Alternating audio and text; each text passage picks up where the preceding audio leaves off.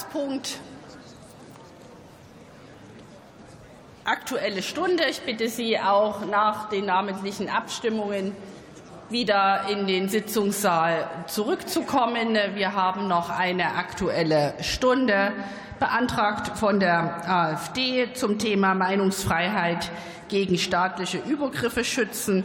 Kritik ist kein Extremismus.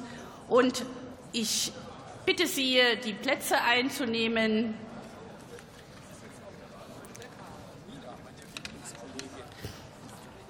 Und ich eröffne die Aussprache und ich erteile das Wort für die AfD-Fraktion Dr. Gotthard